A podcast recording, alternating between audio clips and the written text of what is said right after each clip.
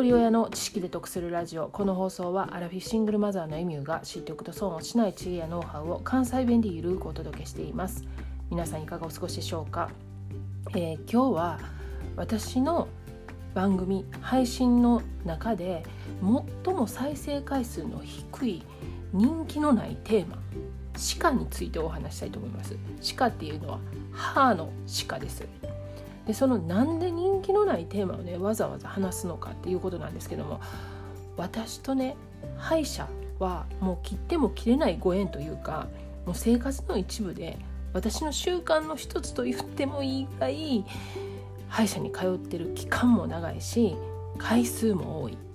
なのでまあ引っ越しネタに引っ越しあの匹敵するぐらいこの歯医者ネタっていうのも多く持ってます、まあ、今までのね人生で引っ越し16回なんですけれどもそれと同じぐらい歯医者も変わってきてるんですよねでまあ単純にね引っ越ししたら最寄りの歯医者変わると思いがちなんですけれども近所のね歯医者を選んでいたわけではなくてその都度情報収集しながら歯医者を変えてるので、まあ、遠いとこまでわざわざ通ってたっていうこともあるんですね。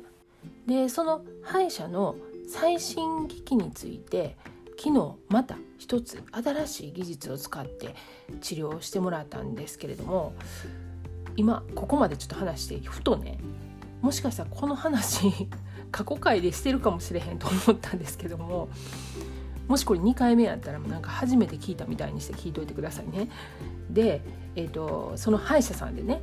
治療を受けたことある方知ってると思うんですけども差し歯とかかぶせとかって作る前にね型取りっていうのをしますよね。で今までの型取り言うたら歯磨き粉の味するね粘土みたいなやつを金具に塗ってそれをこう歯に押し付けてから型取りするんですよね。でもあれねこの上下全部の歯の型取りしようと思ったら一気にこう上の歯も下の歯も金具とあの粘土みたいなやつ入れるからもううえってなりません？あれ型取りしてる間もう涙流れてくる時あるんですよね。でそれがね今はねそういう型取りじゃなくて、まあ、そういう型取りもあると思うねんけれども 3D なんですよね。でマイクぐらいのねあの太さのねこう棒の先にカメラがついててでそのカメラでねこの歯の内側とか外側を多分カシャンカシャンカシャンっていう感じで写真撮っていくんでしょうねなんか知らんけど。でそれをその下の歯と上の歯をもうまんべんなくこうぐわっとあの歯茎の上らへんこう滑らせながら取っていくんですけどそれが型取りなんですよ。でそれもねちょっと奥歯のこう親知らずらへん行ったらちょっと若干おえってするんですけどまあそれでもねあの粘土に比べたら全然マシなんですよね。ただね時間的に言うたらそんな大してあの粘土のやつもね変われへん時間なんですけど多分その精密さがきっとねあの 3D の方があの細かいところまで撮影できるんかなと思ってでその出来上がりをねモニターで見てたんですけどいやもうほんと技術ってすごいなと思って感心してたんですよね。もう綺麗に撮れてるんですよね。でも綺麗に撮れて撮れてる言うてもその素人目から見て綺麗に撮れてるだけでプロが見たら撮れてるかどうか知りませんよ。でもなんかこうイメージねイメージがなんかすごいなと思ってね見てたんですけど。でそれとねこれは前にも話したことあると思うんですけれどもマイクロスコープを使って治療するんですよね。先生が直接目で見てこう治療するんではなくてあの顕微鏡みたいなやつを見守って治療していくんです削ったりね。でそれはね歯の歯根ね根っこを治療する時に、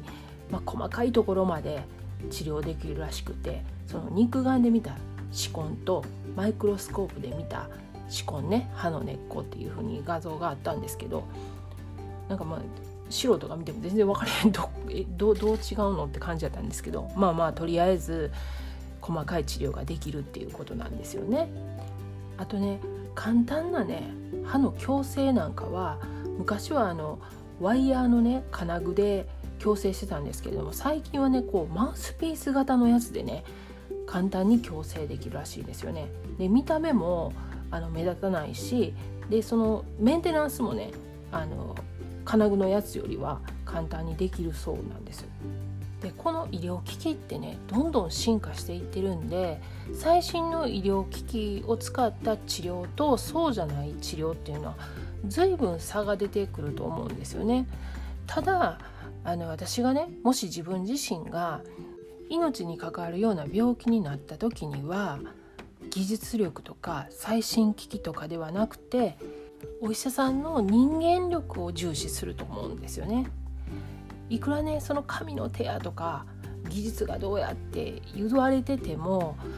こう最後の最後にねこう人間がこう弱ってる時っていうのはもうそんな技術よりも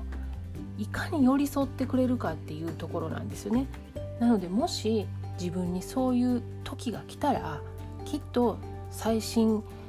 技術やとか最新医療機器よりも人間力のある先生を探すと思います。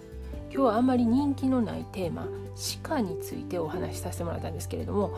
過去回239回で見える化で安心の歯科治療ここでもまた懲りずに歯医者ネタなんですけれども私があの大腸ファイバーね内視鏡した時の話もちょっと面白いネタ入ってますんで概要欄にリンク貼っておきますよかったら合わせて聞いてみてください。では最後までお聴きいただきありがとうございました。今日も笑顔で。